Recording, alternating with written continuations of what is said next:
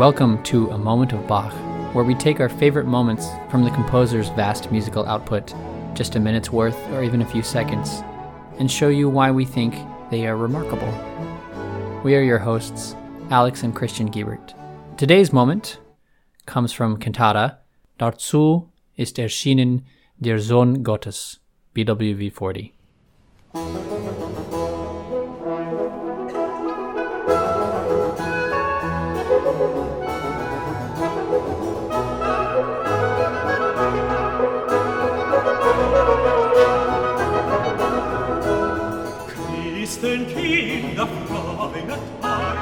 Listener Riley from Australia introduced us to this cantata, and so in a past episode we have covered the triumphant opening chorus.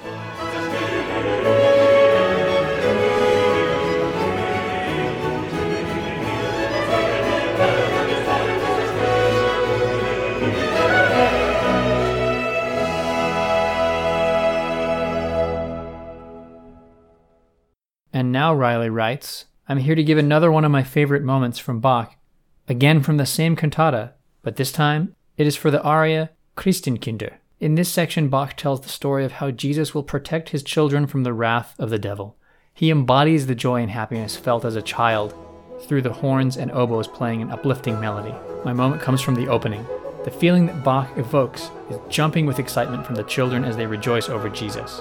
The long coloratura embellishments from the tenor on the word rejoice helps keep the melody flowing.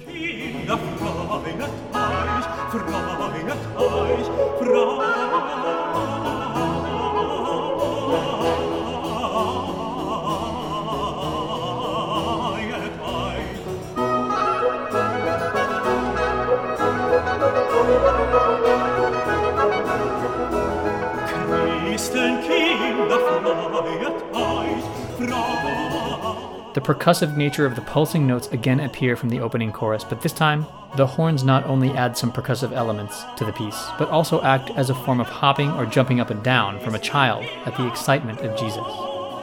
And also in the B section, where the text is about Jesus protecting his chicks from hell, there is also some juicy moments in there as well. So there's some good exposition for this wonderful aria that we have for today's episode. The opening immediately reminds us of the opening to the entire cantata. There's some nice continuity there.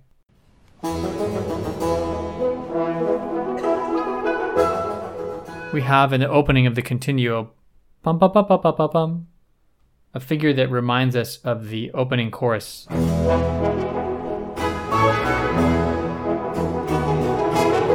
Horn figure. Yeah, very similar. Bum, bum, bum, bum, bum, bum. It's just a different time signature. It's not only just like a motivic thing, it's also just a very idiomatic horn sounding thing. It's just nice that he gives it to a different instrument this time. And the entire first section of the aria is based on the word freut, which is rejoice. The orchestration here and the opening instrumental introduction to this aria is just so delightful, and it paints a portrait of Jesus, the caretaker of his flock or of his children. The meter of 1-2-3, 1-2-3 gives us that pastoral feel. The text evokes that role of Jesus as the caretaker. It reminds me of the passage of "Let the little children come to me," where some of the disciples are saying to the kids, get away from Jesus, he's busy with the adults. And then Jesus personally says, no, let the little children come to me so that I can teach them also. But here the children are being protected from hell's rage and fury. And that is through Jesus' coming to earth as a child. So this is ultimately a Christmas theme. We have two horns and two oboes in dialogue. And sometimes one oboe or one horn alone will interject a tiny fragment, and that's a very nice moment when that happens. And then there's the horns just calling out on one repeated pitch.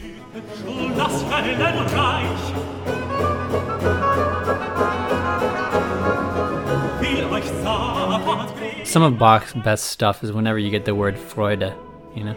Yeah, it's joyful leaping figures. In the final chorale, we get that too, although it's not accompanied by leaping figures because it's a straighter just chorale setting. But we get this wonderful poetry, which is just so festive and holiday to me. It talks about giving peace to all Christians and a blessed year. And then it says, Freude, Freude, über Freude. And the translation, joy, joy, unending joy, or maybe more properly, joy, joy over joy. Joy upon joy. Upon, basically. Like yeah. And then, Christus wehret allem Leide. Christ shall ward off all our sorrow.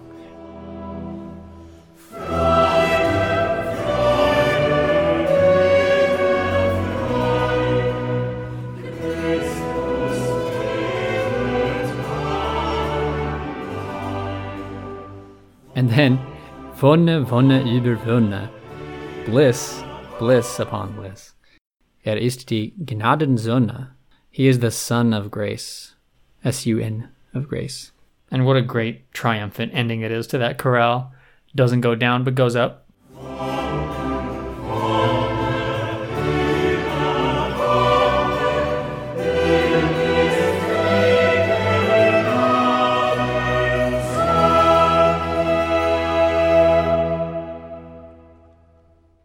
Christ being called the Son of Righteousness, S-U-N of Righteousness, comes from one of the minor prophets, Malachi, and that particular name is given to Christ in the famous text of Hark the Herald Angels Sing. Mm-hmm. So it's not kind of out of the blue, so to speak, to call Christ the Son, S-U-N.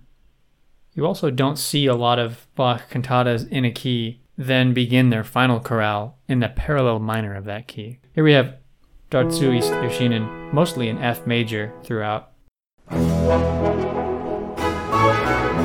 The final chorale begins in F minor. Yeah, that's a little unusual.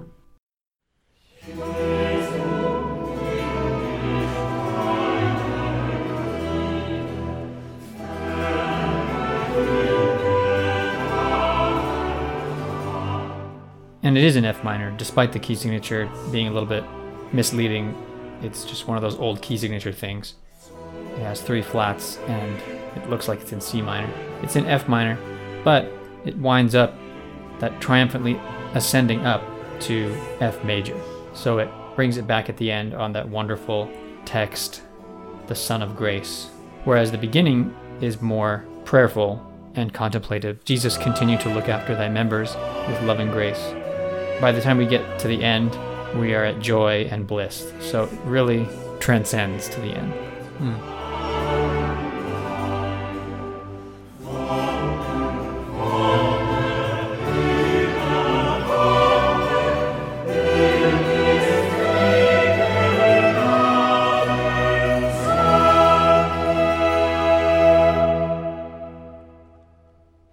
Returning to the prior aria, Christenkinder, the second section of this aria is wonderfully evocative. We now have the rest of the text. Though hell's domain now rages, though Satan's fury would frighten you. And Bach surely does a lot with these words.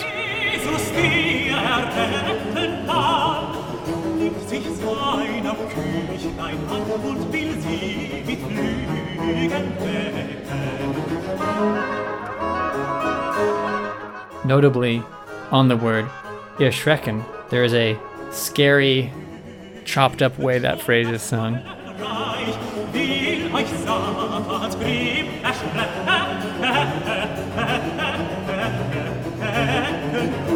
And then we hear the words, Jesus, who can save, will gather his chickens under his wing. The protective wing of Christ, with us being under it, is another thing that we get from the Old Testament as well. Psalms, I think, mostly, right? The eagle's wing. Yeah, but also Malachi. Oh, so this is all just a Malachi passage, basically, maybe? Oh, no, it's actually not, because Malachi, it's healing in its rays. Son of Righteousness will rise with healing in its rays, which the reason I confuse that is because in Hark the Herald Angels Sing, it does say healing in his wings. So it's a poetic connection between what you said, the Psalms about the on eagle's wings type psalm, and then this. It's interesting. Okay, so healing in his wings is actually just a different translation of that same text from Malachi. There you go. Could just be an idiomatic thing, right? The sun having rays. This could be a Hebrew thing, an idiomatic thing in Hebrew. Wings and rays being the same thing for the sun. Yeah.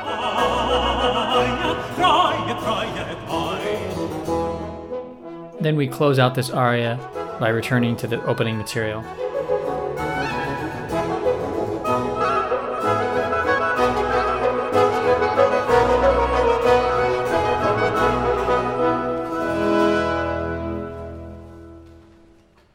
By the way, harmonically speaking, close to the cadences, there's a really great sort of dominant chord over the pedal point of the dominant.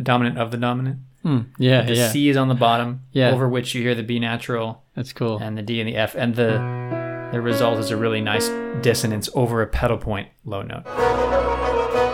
It's not a long held out low note. The bass line is still active, but the bass line is hitting all these beats, these strong beats on C, which is our expected second to last area to be in. But then the third to last chord, which would be the dominant of the dominant, does happen, but without the bass changing. The bass stays on C, and it's a really nice crunch there.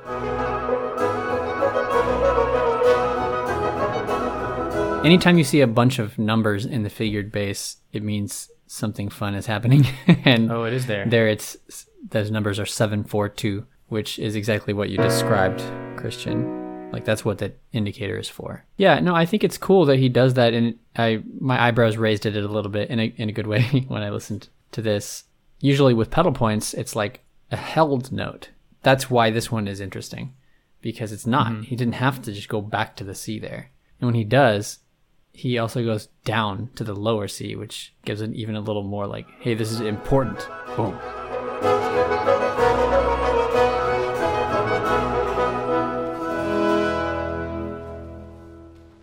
And now, here's the introduction to the aria Christenkinder from the Cantata Darzu ist erschienen der Sohn Gottes, BWV 40.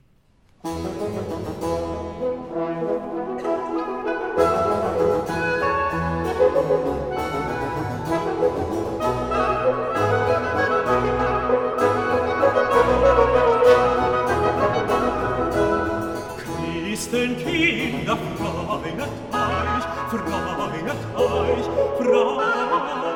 if this introduction to a musical moment has inspired you to hear the rest of this cantata, please follow the link in the episode description.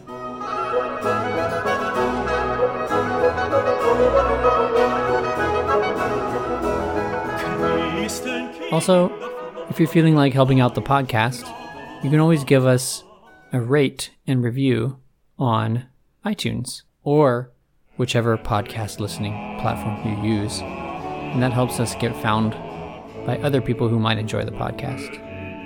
Okay, Alex, what will we be looking at next week? Next week we're going to look at Cantata 103, Ihr werdet weinen und heulen. That features a soprano recorder with a really interesting couple of measures that I want to focus on from the first movement.